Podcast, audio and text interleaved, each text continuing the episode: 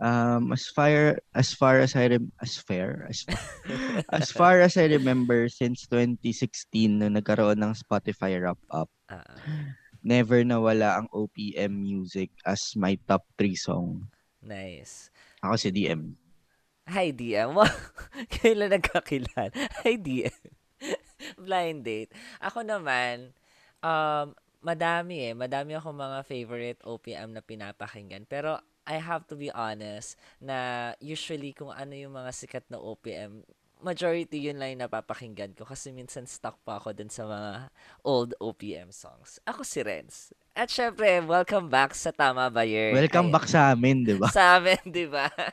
Eh, parang around, parang two weeks, no? Ah, parang two, Two weeks. din weeks. tayo nawala, na walang upload dahil tinawag kami ng, ano, ng pera.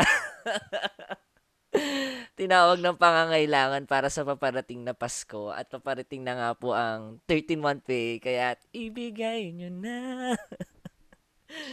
Ayan, so, oh, may Alam mo ba, nag-iisip Oo. ako ng 13th month pay. Kinukumpute ko na sa utak ko. Walang matitira. Totoo ba? Bakit? Like, is it because of the gifts or bills? Siguro bills. Mas Well, madaming bills. Oo.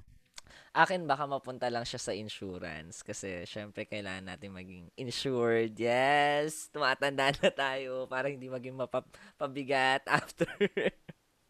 pero yun, pero hindi po about sa insurance at saka sa 13 month pay ang pag-uusapan natin ngayon. Kagaya ng intro namin, pag-uusapan natin ang original Filipino, Filipino, Filipino, tas yung accent eh, no? Original Filipino music. So, kami dalawa ni DM, most probably, I mean, the, one of the main reasons why I get to work with DM kasi parehas kaming, ano ba, music person. Wow. music person. So, ayun pag-uusapan natin. Kasi, na, na, matagal na eh. Matagal na, ka, especially si DM, matagal na sa, sa industriya ng musika at marami na siyang napakinggan. Wow, marami na, singer. Wow, singer. Pero kumbaga, ano siya, nasa, ano, behind the scenes ng music industry. Yes. Siya yung mga power up promote, siya yung nagpapasikat. Yes. Oo naman. Influencer naman, yun. influencer yan. So, sa, eto tanong lang to ha, Kuya DM, kasi syempre, um, I mean, di naman super laki nung gap natin when it comes to ages. So, most probably, what you, what type of music you like from before is most probably the same music that I also like uh, before. Kumbaga. So, pero ikaw, nakita mo ba yung parang transition? Wow, trans trans, yung transition ng OPM. Sabihin natin na from 2000 to 2010. From 2011 up until present. Para nakita mo ba kung paano siya nag-transition? Hmm, transition. Hindi, Mm. I mean, oo, nakita, visible naman siya. Malinaw talaga na Ah. nag-transition. Kasi parang before, may pattern eh. May pattern Yeah. paano magpasikat ng kanta, Totoo. Mm. paano patug paano magpatugtog ng paano tutugtog yung kanta mo sa radyo. Yeah. Dati may mas mas may ngipin ang ang musikang Pilipino dati. Unlike ngayon na since everyone, everything is digital, mas madaming tao yung may chance ang makapag-produce ng sarili nilang kanta, totoo. makapag-upload, makapag-release. Mm-mm. So ngayon, mas nagkakaro mas mahirap ma-identify ano yung ano trend so trend sound, trending sound, ano yung Mm. pattern na dapat mong kunin, ano yung chord progression mo kapag tumugtog ka para Yeah. sumikat. Mm-mm. Kasi hindi mo talaga makikita na ngayon. Hindi na visible yung mga ganong signs and wonders. Yeah. signs ng Totoo. OPM music. At saka siguro, ang hirap na din talagang hulihin ng kilite ng mga Pilipino when it comes to original Filipino music. Kasi, ano eh, I mean, tama ka na, alam mo yun, dahil nga digital, naging diverse din yung, ah yung music at saka yung taste ng Filipino when it comes to listening to songs. At saka, the fact na ang laki na ng avenue or medium ng mga, alam mo yun, potential musicians, singers, songwriters to, you know, uh, to release their music. Kaya minsan, uh, uh, fi- sa tingin mo ba ganun yung nangyayari? Parang hindi mo na alam kung sino yung susubaybayan mo. Kasi parang everyone is just releasing their own songs. Yung iba dyan, mamaya ka mag-anak mo pa. Sa tingin mo ba, like, was there like a struggle ah, sa mga ibang independent artists. Sa indie, yan. Opportunity, even before naman yung problem talaga before is Mm-mm. opportunity. Totoo. And siguro yung mindset mo para sa mga bagay. Kasi I met so many artists na, not so so many, pero I met many artists na din, both indie and by name, mga new uprising artists, Ah, or yung mga naging hali, haligi na talaga ng musikang Ah. Pilipino. Yeah, yeah, yeah. So, sa akin, siguro kailangan alisin yung mindset ng mga ano eh. Yun yung dapat i-cure, yung mindset Mm. ng mga upcoming artist, Totoo. uprising artist. Kasi minsan inisip na lang nila pera. Totoo. Unlike before, kapag pag kunyari nag-boom ka na, na artist ka na, kumbaga, igagapang mo talaga. Igagapang Mm. mo paano makabenta ng album mo para lang sumikat yung kanta mo. Yeah. At saka siguro, um, isa na rin din sa na-notice ko, no? Kasi parang naalala mo nung era ni Moira. Di ba parang lahat ng babae, lahat ng mga sumunod na nag-release na parang may ganong sound. Na parang either super airy, parang mahangin yung boses, or kumbaga, hindi naman sa maraming gumagaya, pero maraming mga potential like singers na alam mo na kaya din nilang dalhin yung sarili na. But instead, sometimes they are copying the style the way they uh, the way Moira sings kasi ayun yung trending. I think ngayon nga para ang sikat ngayon is mga mga guy singers na sabihin na natin mga Arthur Neri, J. Roa, yung mga gano'n na, na, na sound, no? Sa tingin mo ba, parang ah, may gano'n talaga, may era ng mga style of songs? Sa akin kasi, kumbaga ako as I see the OPM scene ngayon, Ah, yeah, yeah. walang certain sound na dap na sinusundan sila eh. Totoo. Kumbaga, yung kanta Diverse. kasi, yung bawat mga kanta, merong, may, may ano yan, may expiration date. Ah, ah. As in, minsan tumatagal lang siya for two weeks. yeah, Pinakamatagal na yung one month. Kung hindi pa sis- kung hindi sisikat sa parang for example, ah, outside of OPM na to, ah, yung Ah, ah, yeah, Nothing yeah, ni yeah. Bruno Major, Mm. pinakikinggan ko na siya before pa before pa siya Mm. pumutok sa TikTok. So, As in, ah, yeah. natisod ko siya sa nati, natisod ko siya sa YouTube. Ah, ah. Parang ako pinakinggan ko na siya, pinakinggan ko na siya. Tapos hanggang Mm. biglang nag-boom sa TikTok. Tapos parang after five days, wala na ulit. Eh, totoo. Oo nga, Ipagsamo, no? parang Oo. Actually, I. I noticed that din, yung pagsamo, I even Nothing by Bruno Major. Parang, like, every time I scroll on TikTok, like, laging may mga videos na ginagamit yung sound. tas yung pagsamo, naging trending din yung, siguro ngay wala nang natira. Daming kumakanta. Ang daming kumakanta nung songs na yun. Then after that, Mm. ah nawala na rin siya sa, ay, maybe it's because of the algorithm, pero, alam mo yun, although, there's a certain, ano naman, mark, na parang, ay, okay, kapag pinatugtog, marinig lang nila yung unang nota, ay, I mean, unang, unang sound ng, ng song na to, alam na nila kung ano yung song. Pero eto, let's go back siguro, like, mga old, o mga, siguro mga around 2010 siguro. Do you think that there was a time where OPM is just stagnant? Yung parang may nagre-release pero walang nagbo-boom. Parang wala yung power ng ginawa ng Ben and Ben ng SB19. Do you think that there was a year na ganon? Pero I mean, Oo. sorry ah, pero I don't believe that Ben and Ben or SB19 Ay, made it. totoo. Parang, I mean, they are the reason Oh! ba't bumangon yung OPM. Hello, Hindi bashers! Hindi, I mean, listener Ah, yeah. ako ng Ben and Ben Ah, ah. ah. Listener, too, fan yeah. ako ng Mm-mm. SB19. Alam ni Jill yan. Yeah. Kasi lagi ang pinag-usapan Ah, ng ah. SB19. Pero OMG! I don't believe that they are the reason kung bakit ito na Parang- naman si OPM ngayon. Ah, ah. Parang mas wala, I mean, nahirapan pero hindi Mm. naging stagnant. Nahirapan ng Ah. OPM tumawid from album to digital. Mm-mm. Kasi hindi naman tayo, ang Pilipinas hindi naman digitally digital, di- digitally moved before eh. Oo, Nag- exactly. Nag, na-stuck tayo, na-stuck Mm-mm. tayo in some point in time na parang ang US, ang ibang bansa, nasa nasa digital, na Digital tayo, na, nasa oo. album pa din. Mm-mm. Ang tagal bago na bago na launch ng maayos ang Spotify sa Philippines. Ang tagal bago na bago na bitawan ng mga record labels ang album. at magstay sa digital. Yeah. So hindi ako naniniwala naging stagnant siya kasi Mm-mm. kaya nagmukha lang siyang stagnant kasi um sa Pilipinas kasi talamak sa atin yung pagpipirata ng mga album. Kahit So- sa larangan, no?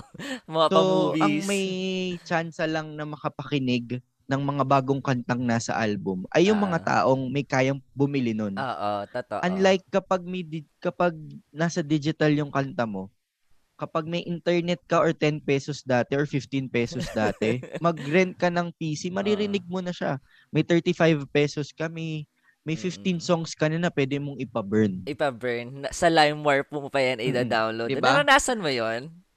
Hindi ko, oo, pero do, you get it ba? Parang Ah, ah, yeah. dati kasi True. ang available lang digitally ay yung mga international songs or yung Ah, foreign ah, songs. yes. Unlike unlike kapag kinlik mo siya sa YouTube, hindi hindi lahat Mm-mm. nasa YouTube ng OPM. So, I don't see na stagnant ang OPM that Mm-mm. time. Kasi Mm, siguro, actually medyo na-miss ko nga yun eh, yung tipong aabangan mo talaga yung music sa CD, tas alam mo yung pag pumunta ka ng SM, yung kukunin mo yung CD, tas ilalagay mo dun sa wall, tas Mm. papakinggan mo siya sa headset. Naabutan mo ba yun sa SM? Oo. Like sa mga Odyssey. Pero Mm-mm. it actually saddens me a bit kasi nga, alam mo yun, this is actually another way of seeing the fruit of their labor, uh, labor especially sa mga musicians, sa mga singers. Kasi alam mo na if their music is, you know, getting sold, alam nila na super worth it yung pinagpaguro nila recording, promoting. Kaya parang nung one time, naalala ko nung fourth year, parang supposedly, ititesis ko yan, na parang is the uh, ang alam ko parang it's more of like on the digital side like kung, kung ano yung traditional and if the traditional one is dying when it comes to music when it comes to newspaper. Kaya sometimes nakakamiss. Pero ako I, I also kind of have to agree with you no na parang hindi naman siya necessarily naging stagnant. Parang it was a challenge for them. Kasi nga siguro tama na hindi nila enough na ilalagay yun sa digital. Kaya ending kapag walang pambili yung tao nagre-resort to, you know, to pirata or Hindi, pagda-download but sa hindi, LimeWire. I mean, kasi hindi, hindi, hindi tayo, ano eh, hindi tayo ganun inihanda ng Oo. mga, ng mga, mga tao dito sa, kasalanan din naman ng labels yeah, at yeah, some yeah, point. true.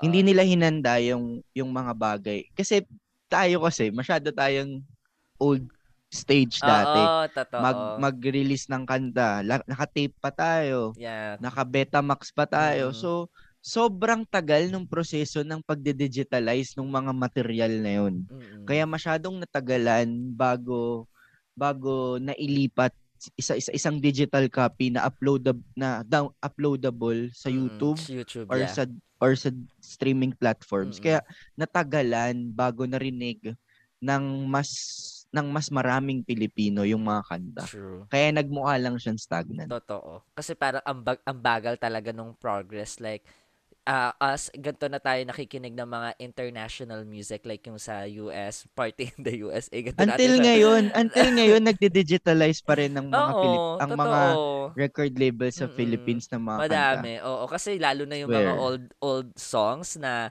talagang kailangan pa nilang i-retrieve sa mga ano tawag plaka na kailangan pa nilang i-retrieve sa plaka Hindi sa pa hindi sa plaka rin, meron may, ma- may Meron mas pa? luma pa doon. Oh my god.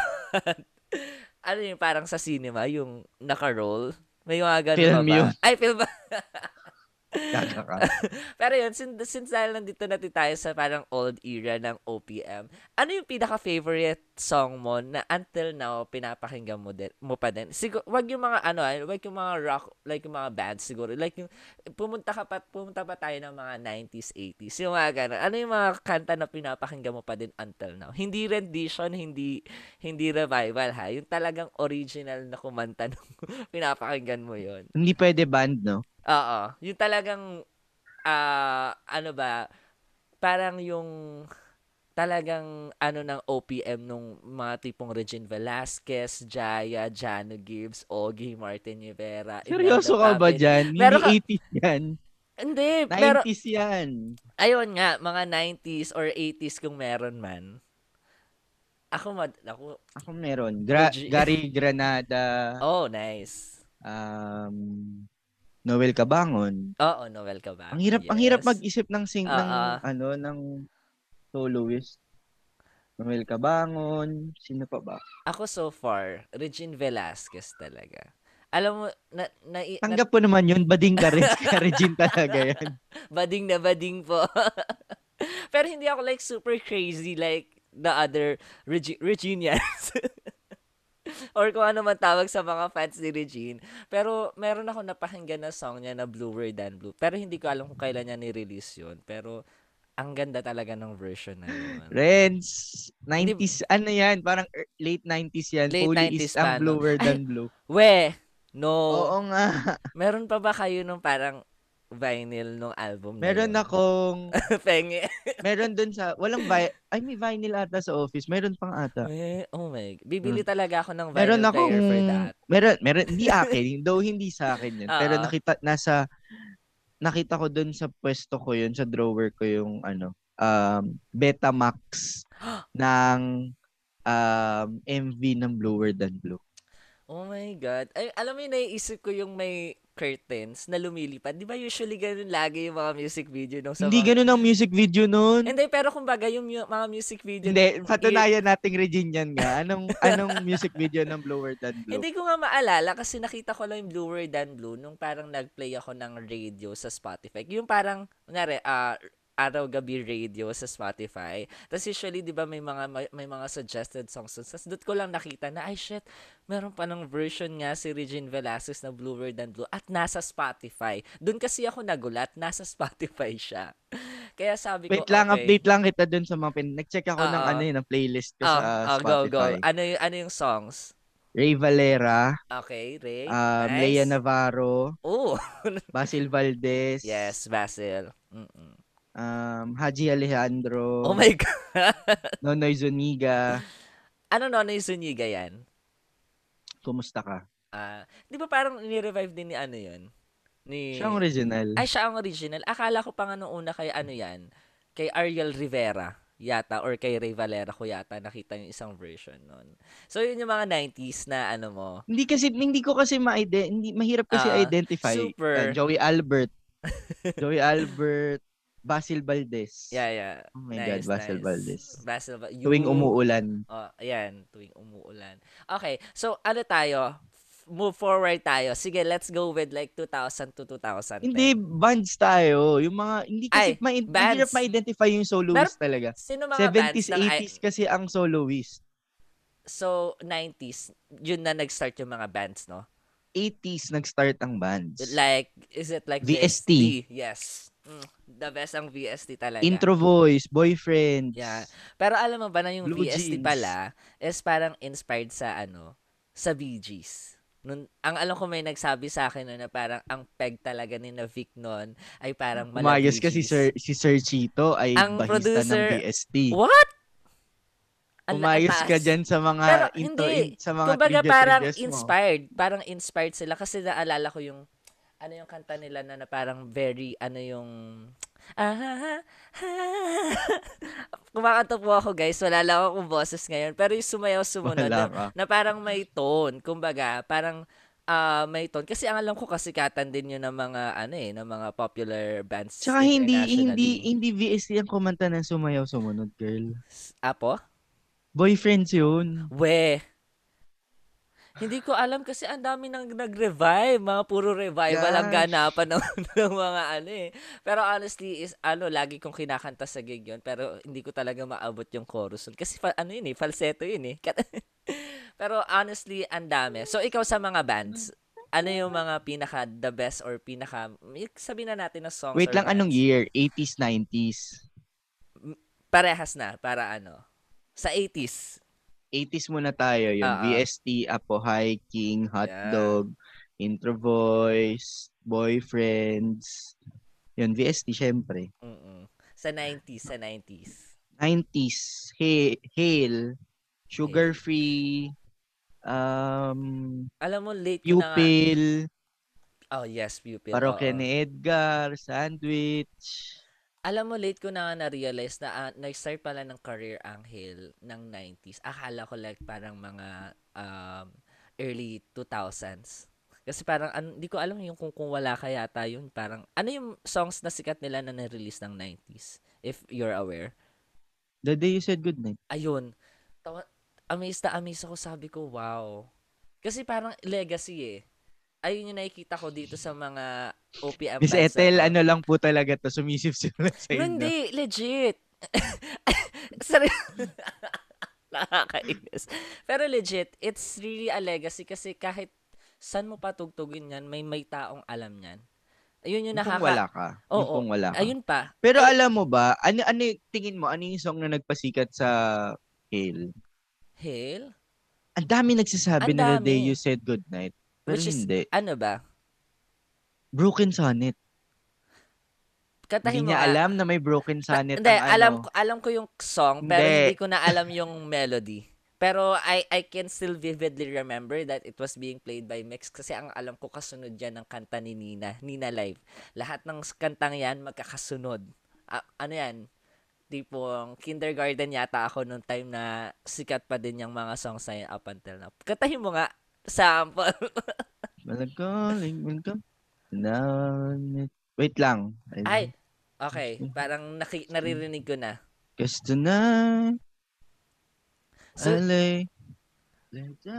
Wait lang nga. Ah, Nahirapan tuloy ako. Na-pressure ako ah. na pressure. The clock. Performance on the spot. Mhm. Mhm. Mhm. Basta yun? Pero yun, Basta. So ano, what was this the peak? Eh, I mean if you if you can remember, ito yung naging peak ng ng Hale nung time na sumikat talaga sila, no? Broken sonnet talaga. I mean, makikipagbardagulan akong magsasabi sila na ano, na the day you said goodnight ang bumuh, ang Oo. nag-angat sa hill. Hindi. Nung time na Broken to, sonnet ano, talaga. under police na sila, no?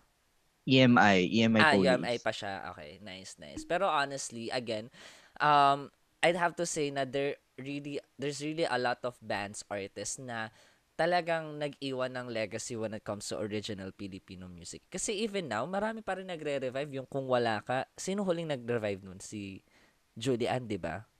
Ang alam ko Anong si... Judy Ann? Julie Ann! Ah, oo. Judy Hindi kasi, Santos. ito kasi yung, ito kasi Oo. yung ano doon sa kung wala ka, masyadong, masyadong precious yung kung wala ka. Kaya Mm. even yung writer, ayaw niyang pakanta kung kani-kanina lang yung Kani-kanino. song. Ah, so Kaya sobrang lang. bilang, sobrang bilang na bilang lang Nice. Kasi kapag gano'n, naman, revive gano'n naman talaga eh. Parang kunyari, ikaw kapag ka magpapahiram ka ng gamit sa isang tao na alam mo na pinapahalagahan mo, hindi mo naman basta ipapahiram yon Especially, alam mo Kasi ang pattern value. before, Oo. ang pattern before kasi Reds, kapag bagong artist ka, kailangan mag-start ka sa covers. Cover? Oo, definitely. Yun yung first, yun yung first album mo. Mm-mm. Bilang na bilang lang yung original mo doon at the rest ng songs ay lahat Puro covers na, no? covers lang. Mm. Ganon yung pattern dati. Kaya akala nila gagana pa din ngayon. Which is, hindi na. Mm-mm. Actually, alam mo, late ko na nalaman na si Adele, yung kanta niyang Make You Feel My Love, hindi pala sa kanya yun. I hindi mean, ko alam yun. Oo, oh, alam, Yung make you feel love. oh, make you feel my love. When Ah, the rain is ah, blowing okay. in your face. Hindi pala Ah. sa kanya yun talaga. Parang meron pa daw na una, Billy Joel yata or Bob Dylan something na una pang kumanta or nag-perform ng song na yun. Pero tingnan mo, su- akala ko talaga ever since, kasi nasa first album pa ni Adele yun ha, na so it's been 10 years simula no, hindi ko na alam na iba pala yung kumanta talaga nun originally. And you're right, na there are really a lot of artists na nag start muna talaga sa covers. And a lot of people was discovered, a lot of artists was discovered because of, you know, covering songs like, you know, Justin Bieber, nag-cover ng, ano yun? OPM tayo Ay, ha. hindi, kumbaga, ano lang, setting lang as an example. And, hindi, walang example. Sino OPM bang- ang example oh, lang. sige, sinong artist yung sumikat because of a cover? TJ. TJ, ah, si, kilala ba si Maria Aragon? Yung kumanta ng isang Christmas station ID ng ah. ng ABS, 'di ba? Doon kinanta niya yung Born This Way. Moira. Moira, oo, sa sa mga commercials din, 'di ba? Although Bamboo. bamboo. Totoo ba? Oo. O, Yung yun. Tatsulok, hindi kanya yun. Weh? Hindi sa kanila yung Tatsulok. Pero tingnan mo yun, 'di ba? Napaka powerful. it's still relevant relevant up to this day. And even yung nga yung nararamdaman ng hail nung time na okay na pinerform nila yung The Day You Said Goodnight, kung wala ka, marami pa rin nakakaramdam hanggang ngayon. Kaya it's really the legacy eh, no? Kaya talagang we remember it all too well. hindi hindi mamamatay ang OPM. Yes. May trivia ako ng OPM. Ah, sige, Alam go. nyo ba na yung Harana, ng parokya. oo, Ah, hindi ah. talaga parokya ni Edgar nagsulat nun. Si, kilala mo kung sino? Si Yapi Yapi Yap Tangko ata. Yapi Yap. Basta Yapi. Taga Ah. Ateneo siya. So yung Nice. Sa Ateneo nun kasi before, parang may songwriting contest. Contest. Nice. Tapos na-release 90s yun eh, songwriting ng 90s. Tapos hanggang hanggang kinanta ng kinanta na ng ibang artist, kinanta na may version na din ng Apo Hiking. Mm Yeah. Tapos hanggang nagkaroon ng version yung um hindi to? Parokya. Karoon ng version ng parokya. Yeah. Speaking of Apo Hiking, Mm-mm. trivia po sa lahat. Kasi sobrang fan ako ng OPM guys. So patawarin nyo na Legit. kung masyado ko. Pag nakita niyo po yung Spotify mapuso. rap ni DM, talagang puro OPM. nahiya, Walang kahit nahiya ang Lainey, nasa dulo sila. nahiya nga ako eh kasi lahat nung Spotify Diba? rap ko puro R&B. So yun, so Okay, go. o, ano lang, trivia lang. Before kasi, nung ano, nung anong year ba ang martial law? 1980s? yeah, 1980s. ah. 1980. Mm, Basta before, pre, pre-1980s. mm, Early, early 1970s, 1960s, ganun. mm. Ang mga kanta, hindi kina, yung mga kanta ng mga banda, Ah, hindi ka pwede magtagalog kasi pag mentras Tagalog yung mga kanta mo, hindi ka hindi ganun pinakikinggan. mm. So, ang Apo Hiking nun dati, yung mga kanta nila, puro taga, puro English. Oo. Nagtagalog sila once Mm-mm. kasi hindi pinakinggan. Totoo. Then dati kasi yung Apo Hiking, ano siya, um, hindi siya hindi sila tatluhan na banda talaga yung Apo Ah, Hiking yeah, dati. yeah, true. Madamihan sila ng from Ateneo. Mm-mm. Tapos ngayon ang nangyari, um, nag-disband sila Mm-mm. nagkaroon ng sari-sariling mga grupo. Then, hanggang yun, nagkakilala na yung tatlo. Mm-mm. Sina, no, basta silang tatlo. Yung ano, si, Si Beyonce. Tsaka, si APO. Yak, OPM tayo. Hindi, kasi inaano Anong ko lang na ano. Charot lang. Okay, go. Si Tapos? APO. so, nagkakilala, nagsama-sama sila ulit. Ah, Tapos, alam mo ba na si Buboy, Yeah. alam ko si, Boboy si Garovillo. kailangan ko ng Apo hiking. Oo, si Buboy Garovillo. Ah, ah. Siya yung nag-start ng OPM word para sa OPM music. Ay, totoo. So, parang hindi talaga siya OPM yung... Hindi OPM ang distinguish Tawag ang pagtawag sa mga Pilip- Pili- Filipino music. What? ah, Hindi Are you OPM. aware eh, kung ano yung tawag? Like, Pinoy? Hindi ko na ma- Pinoy Hindi music? ko na matandaan kasi talaga kasi nung na, naano ko 'yan nung um nung medyo sikat nung medyo college yun eh parang Mm. sa isang parang isa sa mga ano sa mga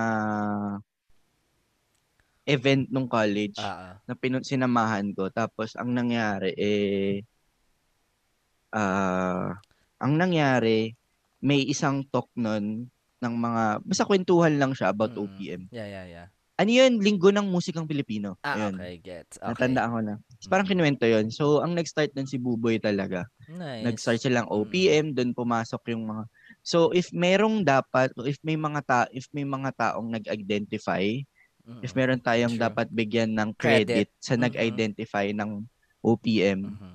ang Apo Hiking yan. Nice. Oo. Well, again, super ang laki ng ah, ano eh, ng influence ng Apo Hiking, VST, all of the other uh, uh, soloists from before to Mm-mm. what OPM is right now. Kasi even even the current artists that we have, alam mo na may, pag tinanong mo ng mga music influencers, usually sila din parang same people, same set of people, same set of bands din. Yung mga mga influences na binabanggit nila locally ha. Kasi ngayon siguro dahil nga very exposed na din yung mga artists, Filipino artists when it comes to, you know, other genres, other music from other countries. Kaya yung influences talaga nagiging mixed. Pero uh, alam mo yon uh, mapapansin mo din na talagang uh, up until now naman mas tinatangkilik pa rin ng mga Pilipino yung mga singing contest. At alam mo na kapag kinanta tong kantang to like kanta ni uh, kinanta ni Regine, kinanta ni Sarah Geronimo, pag kinanta Forever's Not Enough, ayan sige talagang papakinggan ng tao. Kasi alam mo yun, it really uh, it really left a mark uh, uh, to Filipinos ears na ito yung mm-hmm. music natin na dapat nating uh, suportahan. Kaya talagang ngayon, well, it's good naman na nagpo-progress pero syempre sana hindi talaga natin makalimutan yung roots ng original Filipino music kagaya ng sabi mo na Apo Hiking and sa mga future anaks nyo, sa mga future kids natin, wag niyo pong ano, wag niyo uh, i-neglect yung mga kids natin to actually hear uh, how, especially sa mga musically inclined ng mga people, ang saya, ang saya kaya makinig ng music, di ba? Parang, minsan yung talaga yung outlet natin na kapag may mga bagay tayong hindi mai-express sa sarili natin, sinashare natin sa Instagram. 'Di ba? I-share natin siya as a story. Alam ko may parang may nagsabi ng ganun eh, na parang minsan daw i-check mo daw yung mga music na sinashare ng mga friends natin because it it actually tells what they're feeling. Tapos doon na magsisimula yung magiging kayo na kasi char lang. Pero yun. so, moving uh, moving on. So, since dahil nandito na rin tayo sa mga favorite music, ikaw ba, was there a certain song that defines your personality? Like OPM ah, OPM song. Meron ba? I mean, kahit recent, kahit old. Huwag magamba. Huwag mangamba Tama ni... ba? Huwag mangamba ba? Ni... Yung title nun, Huwag mangamba. Wait lang. Huwag mangamba. Baka naman yung, yan yung unang lyrics. Dahil... Walang kapalit pala. Nag-search ako, wag mangamba. Walang kapalit ni Ray Valera. Walang kapalit ni Ray Valera. So, bakit? Wag mangamba. What was the lyrics about? Hindi kita wag aagahanapan pa. Uh, ng anumang kapalit ng nalik mong pag-ibig. Kung random ang magdarama. Okay. Kaya dapat babahala. Di mo alam? Ma- aware na ako nung sinabi mo. Aking pinamahal. Kung hindi man dumating sa akin ng panahon. Yeah. Alam mo ba, wait lang ha, kasi sinerch ko yung lyrics para just to make sure. wait lang, natatawa kasi ako. Kasi di ba sabi mo, this is the song that kind of defines her personality. mm. May nabasa akong article, very recent, April ah, 23. about sa homo- homosexuality yeah. yung ano, mo, Oo, homo, ang galing. Ano, Oo. LGBT yung ano. yes, ang cute naman. Super cute na ito. Ano ba sabi niya dito?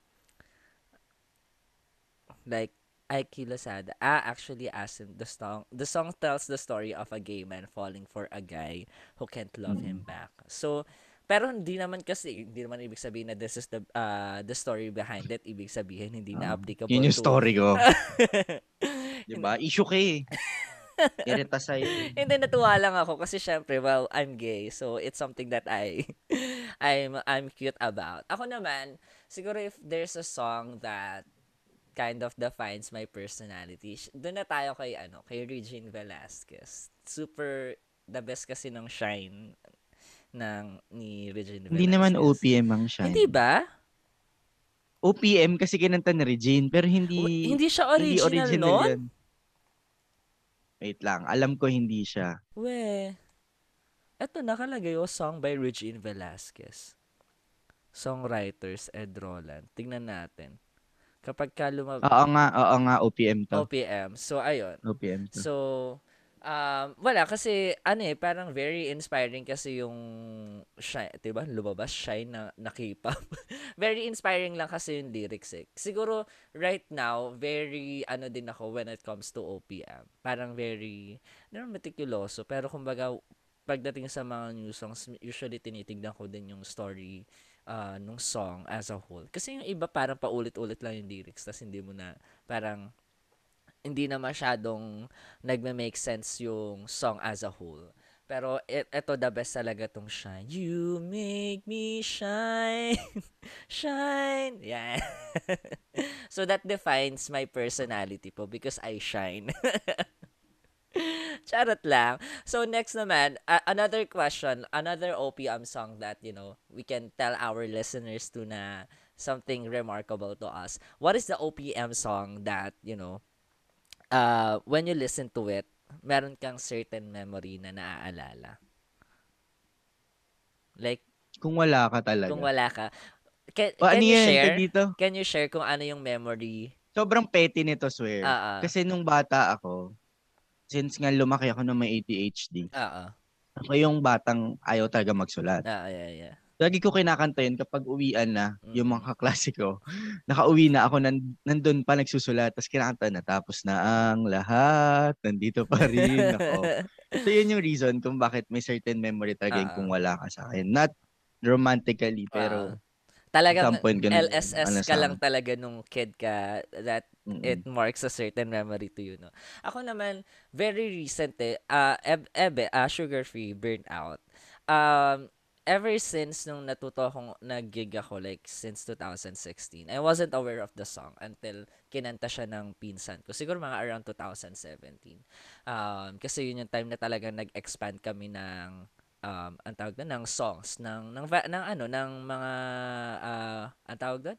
ang mga bala when it comes to gig. So talagang pati mga OPM bands tinatap namin, even siya yung kumakanta, ako yung kumakanta.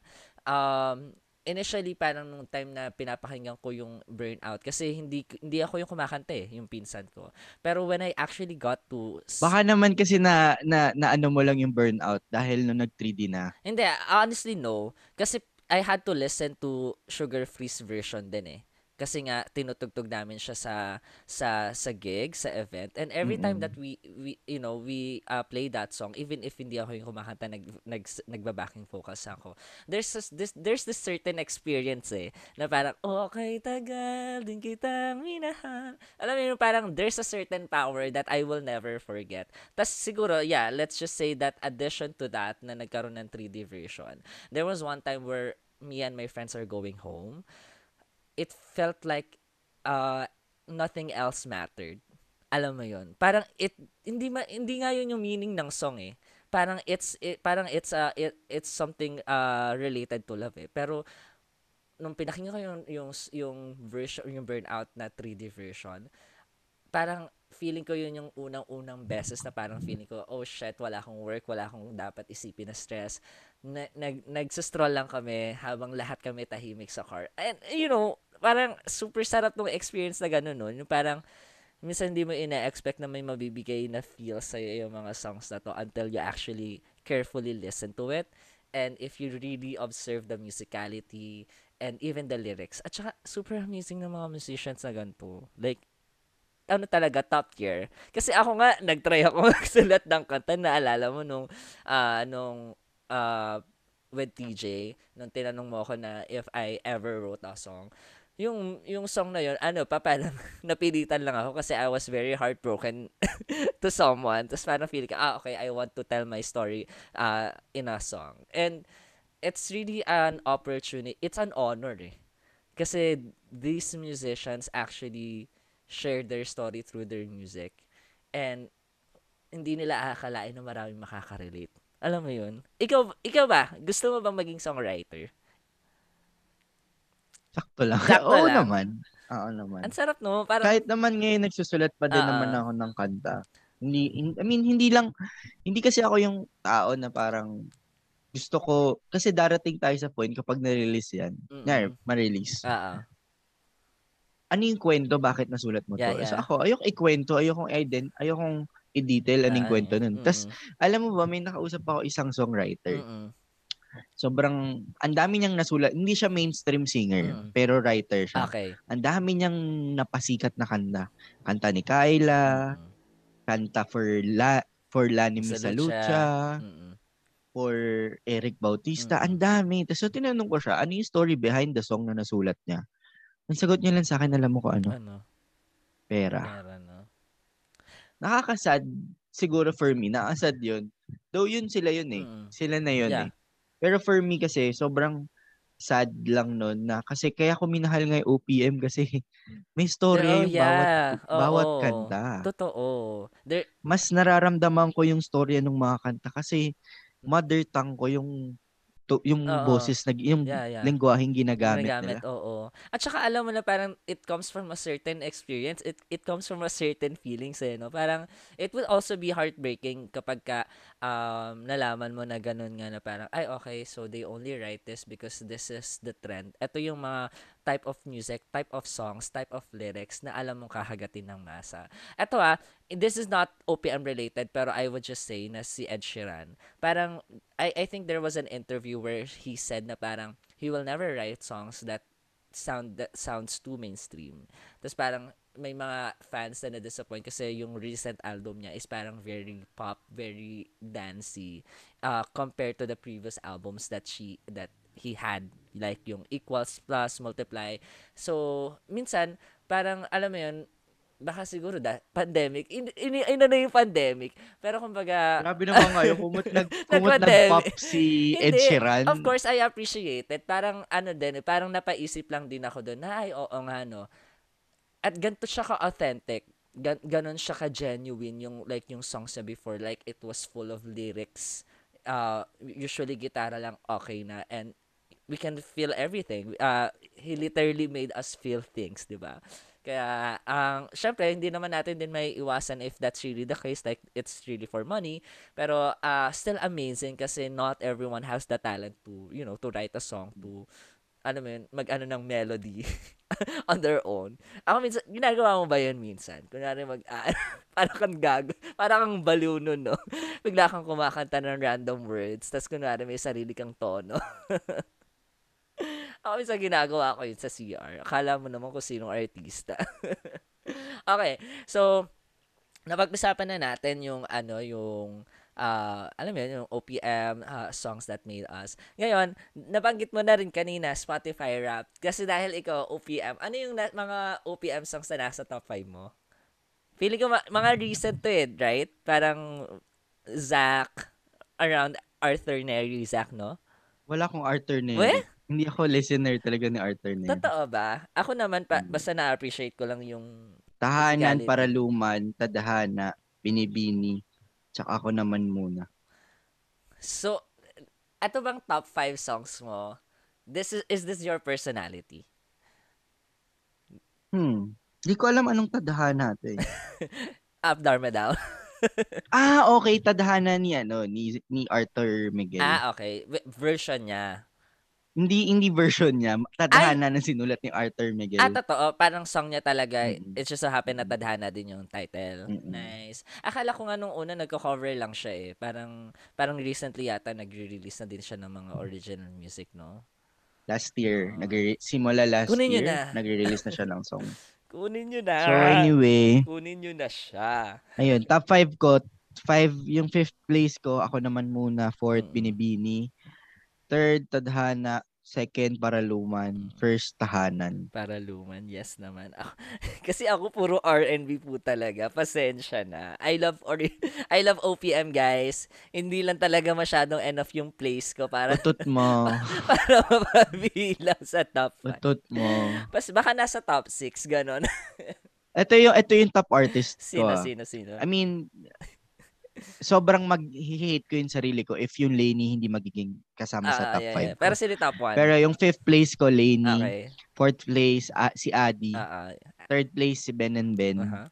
Second, si TJ Monterde. Kuya TJ, first Yes! time to na nag-second place si Kuya TJ. Swear. Nice. First time to, Ah. in in lang years, top 1 si Kuya TJ lagi. Ah. Tapos number 1 ko si Arthur Miguel. So, Kuya TJ, Mm. alam niyo na po kung sino yung kalaban niyo kay D. si Arthur. si Arthur MacArthur, charot. Ah. Uy, pero umangat si TJ in someone ah, in Ah. some point ah. Nung last year ko, Ah. yung top ko Lainey. ah. Second ko Anson Siabra. Third ko TJ Monterde. Fourth ko Love. pampalubag loob. Third, fifth ko Ebe. Pampalubag loob ba yan? Tapos, tapos yung top songs ko, Tahanan, Mm-mm. top 1. Top 2, Is This the Last Time? Top 3, Balang Araw Ni, ano, ah, Nina. I belong to the zoo? Oh my God! Balang araw, di ba? Kung nakita niya yung disappointment sa mukha ko, sobrang na-disappoint ako kay Reds at some point doon. Tama. Wait. Inigo Pascual, Dapit Hapon ni Ebe. Ebe Oh, Dancel, Malay alam mo mo, tayo ah. ni TJ. Balang araw. Balaw-balaw yung... Inigo Pascual nga, ang kulit mo. Baliw, I belong to the suo. Kaninong kanta to? Tingnan mo may balang araw si Inigo Pascual. Akin na yung sahod mo pag ano ha. Uy, huwag naman. Wala pa akong pang regalo. uy. What? Balang araw? Balang araw nga, Inigo Pascual. Ano ba? Balang araw. Pipiliin ka. Ay, Diyos Lord. Kadiri ka rin. Sorry. Mag-R&B ka na lang. Kaya, tama ba yung balang araw? Grabe yon Balang araw. Kay... Naaalala ka. Ate Gay. Ate Gay. Sorry. Okay, last na yun. Hindi ko alam yun. Kasi ang alam ko lang na kanta ni Inigo so far, yung ano, Options. hindi, d- Catching Feelings at saka Dahil Sa'yo. Oh, 'Di ba? Yung mga mainstream talaga na kanta oo, yung right? naririnig mo. Mm, 'di ba? So hindi ka talaga Ah. OPM. Hindi na, I mean, I wouldn't Shame nec- on you. Grabe. okay, I mean, I wouldn't necessarily say naman na I don't support it eh. Kumbaga, um, minsan talaga mas naglilin lang ako. I mean, siguro it has to do something with what my mind wants to hear. Wow, Teka lang, gusto ko lang, yung gusto ko brain. lang, gusto ko lang, gusto ko lang, gusto ko lang maintindihan talaga na love mo talaga OPM. okay. Since mahilig ka sa R&B, Mm. si siguraduhin mong may Kyla dyan. Ay, girl. Girl, hanggang ngayon, Ipakita mo sa akin ngayon. wait, Spotify. Hindi, yung wrap up mo. Ay, wala. Hindi yung Ay, ano. sa ano, like sa top 100 songs, ganon? Hindi, wrap up. Wala, talaga. Tala- 2021, hindi, R&B wala. siya talaga na ano, 34, 35 ay nandito. Pero kung siguro kung sasabihin natin na yung, par- di ba usually naka-rap yung buong ah, top songs mo Songs. for 2021. Tingnan natin. Kaila. O, tingnan mo, merong Knots. Kila, alam mo ba yung Knots ni Moira De La Torre? Oo O, naman. di ba? Alam mo. Sabi ko nga. Na, eh, o, tingnan mo, meron pang Miguel Odron. Crush na crush ko talaga tong si Miguel Odron. O, Para Luman, meron din. Para Lu... Dungaw, o. Anong top 5 mo? Anong top 5 song mo? Ano nga talaga, R&B nga lahat. O top 10? Pa- paano ba malalaman yon? Ay, eto, top Sa 10. top Okay. 100 mo. Oh my God. ano naman to, OPM artist siya, pero based sa US, si Gabe Bondo. Kilala mo ba yon? Hindi siya OPM artist. Ay, hindi ba? Parang, Ano, wait lang nga. Paano ko malalaman yung top 100 ko? nandun sa ano, your top songs 2021. Top songs. Oo. Tapos parang, kung, Yun. parang after Made nun, for you. after nung parang yung top 5 mo, probably alam mo yung top 5 mo, parang yung sumunod doon yun na yun. Kasi yung, yung thank all my fans and listeners for supporting the songs. May, may, may pa-message. may pa-message. Girl, tingnan mo yung songs ko ah. Oh, top, fr- Tingnan mo. okay, okay na yung top 5. Ano yung top 6 to 10 mo? Tinibin ko na. Dumadaloy sa susunod before it sinks in. Uh-uh. Ulitin ko ah. Okay. Sa susunod ni Arthur Miguel before it sinks in ni Moira De La Torre. Wait ng Over October. Nothing ni Bruno Major. Tuyog ng The 28. Bitaw Arthur Miguel. Luha Adi. Oh my God. Spaces ni Martin Franca. Magpahinga Ben and Ben. Lagi na lang Arthur Miguel. Grabe. Love Story, OG. Taylor's Taylor's version. Taylor's version, yes. Sanctuary, acoustic. Pag-asa, kahapon, Pag-asa ni? halong. Mo, ni ano, Ni ni, Selena. Selena. Halong yu, ng Sud. Malay mo tayo ni TJ Monterde. Anghel ng Branobal. Handa na ba Arthur Miguel and Kain? Joanna ni Ana Aquino. Tahanan, remastered, muni-muni. Pero wait Kung lang. wala ka, Hill. Sinabi mo ba yung ano? Ano yung dumadaloy? Oo, Ni Sud ba yun? Sud. Okay. Parehas tayo. Nan- Sasabihin ko na lang kung ano yung mga songs mo. Eh, ilabas mo yung top 6 mo. Top ilabas six, mo yung top okay. 6 to 10 6 mo. to 10. So, bali, yung top 5 ko, 34, 35. Top 6 ko, ano, We Belong Together. Pasensya na po, bakla mo kasi talaga ako. Kaya wala masyadong pambaklang kanta sa, sa OPM. Unless babaklain ko. After nung We Belong Together, the one ni Gabe Bondo, kasi the best talaga to. How Deep Is Your Love, pero version ni PJ Morton, Falling, Harry Styles. Tapos ano, My Hair, ni Ariana Grande. Pasensya na. Pasensya na talaga. Pero ang masasabi ko lang, marami pong OPM na nasa top 100 songs ko. Like, Unti-Unti, Up Dharma Down. Hindi, top 10 mo, Wala girl. talaga. Yun yung top 10 mo. Isha-shuffle ko to. Tapos kung ano yung... Wala. Pero, pero again, um, there, Che-check ko si Gabi Bundok kung con- considered siyang OPM. feeling ko naman consider yata siya kasi Filipino siya eh. Kapag ang producer mo Filipino, Ay, totoo. Tsaka lang siya makakonsider as OPM. Oo, singer ka, Eto, oh, tingnan mo, meron pa akong Gabi, Juan Carlos dito. ano na yun, mga top 80, ganun. Hindi naman, mga top 50. O, Burnout, hello, nandito. Ang nakakaloka dito, dalawang We Belong Together yung nasa top 100 ko. Grabe. I love you, Mariah Carey. Pero nandito rin dumaloy sa akin. The best yung dumaloy, no? Pero, uh, tas alam mo, super thankful nga ako dahil inintroduce mo sa akin si Adi. Kasi nandito yung dungaw tsaka para Kung hindi ko pa kung hindi ko pa din in, in-introduce yan, wala, Wala siya sa na. wala ka Wala na talaga.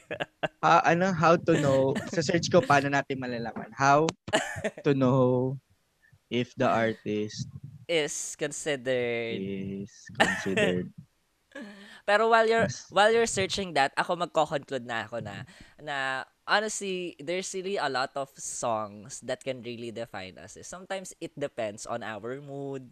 Minsan gusto natin ito, minsan gusto natin ayan. Pero siguro if there's one thing that I'm really thankful of Oo na, sige na, gabi bundok, may top 10 Yes. ka na, may OPM Yes, ka. thank you.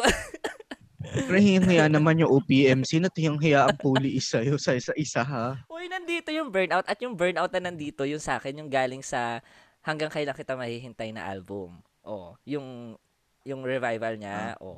Sorry, sorry. Slow down version. Oo. Hindi ka ba tinagano ng pang anit? Ah, sige, big, pagbigyan kita ha, hanggang top 11 to 20. Wala na talaga, promise. As 11 to in, 20, as labas in, mo. I mean, yun na yun. Parang the rest, puro ano na. Okay, sige, tingnan natin. Okay. 5, 11 to 20. 6, 7, 8, 9, 10. Okay. le- Oh, Gentleman Don't Gabi Bondok. Party ni Beyonce. Eto, Distance ni Yeva kasi I'm a big fan of Yeva. Say So ni Jojo. Lemonade, Jeremy Passion. Eto, tatlo sila ha. Tatlong OPM artist to. Nakabase lang sa US. Jeremy Passion, Melissa Polinar, at saka Gabi Bondok, yung version nila. Cool With You ni Jennifer. Ah, Good Days ni, ano ba to? Saza? Or Za? Yung pangalan. Za. Za, ayun. Oh, Catching Feelings, Inigo Pascual. I'm sorry. Girl, top 11 to 20 lang Wait tayo. ah, Ang dami wait mo na nasabi ah. 10, 11, 12, 13, 14, 15, 16, 17, 18, 19. Ito, Broken kasi yung isa pang 19 ni Madison Ward. O, top 20 ko, Good For You, Olivia Rodrigo. Ginawang OPM dahil lang, Philippine, dahil lang may, ano, may descent lang ng Hindi Philippine. siya OPM. Hindi considered OPM si ano ah. Olivia Rodrigo. Hindi kasi original Filipino lang. Walang, walang music. Hindi umabot yung music. Original Filipino lang dahil may lahing Pilipino. Grabe. Ito yung top 20 ko. Ah, go, go. Dito ka na makakita na international. Sige. Duyog, Bit Duyog ng The 28. Bitaw, Arthur Miguel, Luha ng ni Adi. Spaces by Marty Marty Franca. Hmm. Magpahinga, Ben and Ben. Arthur, ah, lagi na lang Arthur Miguel. Oo. Love Story. Taylor's version. Sanctuary. Acoustic version. Pag-asa si Lina Marie. Ah. Kahapon, Arthur Miguel. So, ano, gra- pero, honestly, like, within your top 20 songs, parang dalawa lang, no? Parang Tatlo. tatlo. Tatlo lang yung talagang hindi OPM at all. Well, um, this is a learning process po, no? Hindi. Hindi, ako, I, I get to love, not because of mainstream, ha? Just as I was saying on my conclusion na, um, if there's one thing that I really love about OPM right now, even before, it really brings a lot of people closer together, especially with the same taste as yours. Kasi dati parang uh, usually you only get to spend it because of concerts. Pero right now, it's it's deeper. Parang minsan mas naiintindihan nyo yung feelings sa isa't isa. Just like how other people actually felt about Taylor Swift's All Too Well. Sa isa't isa yung guys at contento. yeah, mga ganyan, guys. Anong pwesto? At titig ko, diretso lang sa'yo. ano daw? Ayan, I mean even even those type of songs, even those uh even those songs na alam mo yun, hindi man talaga siya like the regular OPM that we listen to if it's ballad, R&B, pop na OPM na na genre.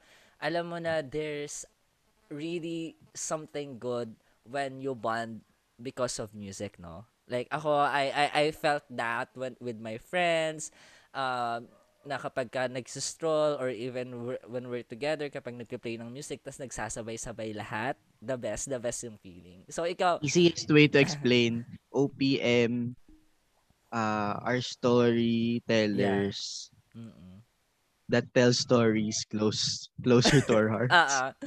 Ipilit natin. Hindi, get sa man. Kasi hindi ka pwede, hindi ka pwedeng sumayaw sa nabukas ng pintuan ng rep mo oh. sa Pilipinas. Exactly, talaga. Kaya sorry, Tita Taylor. Sorry talaga, Taylor Swift ha. Pasensya na kasi yung kuryente sa amin dito. Sa part dito. na yun, hindi namin na-gets yung, sa part na yun, hindi namin na-gets, Taylor, yung naramdaman mo. Ooh, the best, the best yun. Tawan-tawa talaga ako dun nung, nung sa, nag-post yung Meralco. Nakita mo ba yon? Talagang naki-trendsetter din sila. na, na ang konsumo daw ng ref ay gantong kalaki. So, wag daw gayahin si Taylor Swift. Tama ba yun? So, ikaw, ano ang conclusion mo when it comes uh, OPM as a whole? Si Renz po ay nagtatrabaho sa isang record label na hindi nakikinig ng OPM. Naki- Alam mo yung shinin kita sa pakikinig na, sa music ng ibang bansa. Nakikinig ako pero hindi lang ka- ka-intense like DM siguro. Pero I Grabe. love OPM, legit. Hindi ako naniniwala. I love. Wala akong jowa. Kaya if there's one thing that I love, it's OPM. Alam mo ba kung kung siguro kung hindi kung hindi ko pinalitan yung Spotify account ko. Uh, ngayon, baka siguro yung 44 hours ko mm. ng listening sa music. Mm Baka umabot ng 62 o 70. Grabe. Akin parang 32 lang. Parang, eh, 32 minutes yun eh, di ba? Ay, 32,000 minutes. Okay. 44 ako eh, 44 nice. minutes. Anyway, going back. Um, siguro yung tutunan ko is makikinig pa din ako ng OPM kahit anong mangyari. Kasi yung music, yun yung ginagamit ko to define or to understand mm-hmm. kung ano yung nararamdaman yeah. ko. True. Then the closest or the, the nearest story na pwede kong pwede akong makarelate is yung story mm. ng OPM. Totoo. Ayun guys, stream tayo ng music ng mga yeah. Pilipino. Mm. Let's continue uh, supporting uh, local music whether basta as long as it's something Filipino we should support it eh. kasi yeah, as long as it it it defines your feeling. Oh, true. No matter what ko OPM to or hindi. Mm-mm as long as it comforts you. True. Mm-mm. Go do it. Kaya, kaya nga again, it, um music is something that's, you know, that's really leave a certain mark to our lives. Kaya nga kung si Taylor Swift na isulat niya yung feelings niya towards kay uh, kay Jake Cyrus, siya kay Jake Gyllenhaal. Um, same goes with us. Uh, sometimes we remember it all too well when it comes to our feelings. Kaya it's very mm. important na na na um makinig lang tayo ng music when we feel when we feel things, right? Sabi nga nila, 'di ba, sa ospital, ang huling-huling nawawalang senses sa katawan natin ay yung pandinig. Yes, true. So the moment na kumbaga yun yung huling dapat gusto kong marinig kung mamamatay man ako. Totoo. Gusto kong huli kong naririnig ay music. Totoo. Iba iba talaga yung comfort na na nadala niya especially when we hear the favorite songs. Kaya nga naiinis ako sira yung AirPods ko. ang hirap ang hirap kayang bumiyahe ng walang music nakaka nakakabingi. Earphone naman ako, pero kasi iba yung level, uh, I mean, iba yung Bass. comfort na binibigay sa akin ng AirPods ko. kasi walang wire na nagsistock sa sa damit mo, no? pero ayan, again, guys, we literally missed you. Um, so far I checked our Spotify uh, rap, rap sa, sa podcast. And it's weird because there is approximately like nine countries that's listening to our podcast. And there's a few people who actually reached out to me na our podcast is in their five podcasts that they've been listening to. So we really appreciate it, guys. Akin top podcast ko yun eh. Kasi syempre, support your own, right? So thank you so... Okay, lick your own ass. Yes, lick your own ass. Gustong gusto ko kaya yung lick-lick na ass-ass. Ay, ikaw, ikaw nagsimula. Pero yun, uh, guys, thank you so much for those who have waited for us to release another episode. This is very timely kasi Spotify just wrapped its um 2021. And of course, thank you Spotify. Yes naman, wow. Akala mo artista. Thank you Spotify. And again, thank you so much to our listeners. Um, abangan nyo lang po ang aming mga few uh, episodes pa. Uh, we're bound to our season finale. And thank you again to uh, to all of our supporters. And don't forget to follow Metroviral on all social media platforms at MetroviralPH. And also don't forget to follow my alter account. Charot! my Instagram account uh, at RENCMCH. Uy, alam mo ba, may nag-PM na sa akin sa Telegram. Oh, I'm so proud of you. Eh, it's it, this is a proud moment. Gusto makita yung edits ko. Yun lang. ano po, meron pong GCash na kasama kapag ka, Depende. Mm, may, may, may premium account naman ako kung gusto niyo go. meron po siyang certain amount for you to access it. So, ikaw naman, Kuya DM. Follow nyo ako sa aking IG at DMNOPQRS underscore. Yun lang. Kasi pinilitan ko na yung telegram ko. Natakot ako ng slide doon.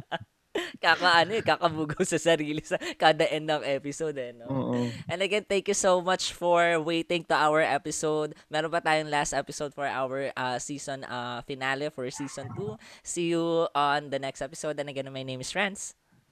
MDM. And this is, tama ba yun? Na hindi nakikinig ng OPM. tama ba yung dalawang linggo na walang upload? Thank you guys!